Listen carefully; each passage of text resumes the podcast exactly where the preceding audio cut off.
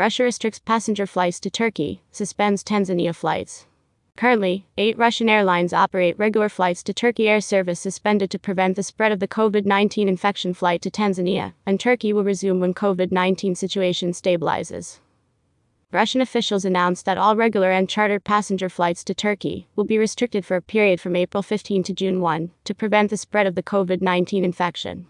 Currently, eight Russian airlines operate regular flights to Turkey. Aeroflot, Pobeda, Rossiya, S7, Nordwind, Utair, Azur Air, and Ural Airlines we have taken a decision to restrict regular and chartered air service from Russian international airports to Turkish airports, and back from April 15 to June 1, except flights necessary for the participation of concerned Titan II joint stock company in the construction of a nuclear power plant, bringing Russian nationals vacationing in Turkey home. Russian Deputy Prime Minister Tatyana Golikova said, adding that two flights, from Moscow to Istanbul and from Istanbul to Moscow, would only be allowed once per week on a reciprocal basis.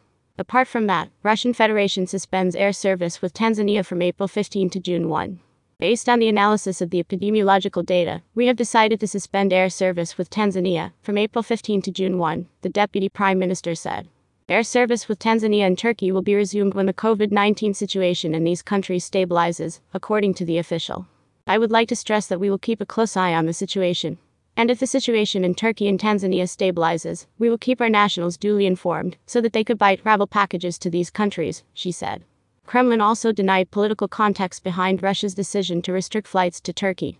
Russia's decision to restrict passenger flights to Turkey has no political implication and is prompted solely by a spike in the COVID 19 incidents in that country, Kremlin spokesman Dmitry Peskov said on Tuesday. No, it does not have a political implication, the Kremlin official said when asked if the restrictions have a political implication, in particular that related to the recent statements of Turkish President Recep Tayyip Erdogan on Ukrainian issue. The situation is solely epidemiological in nature and is related to a quite sharp outbreak of the incidents in Turkey, Peskov declared.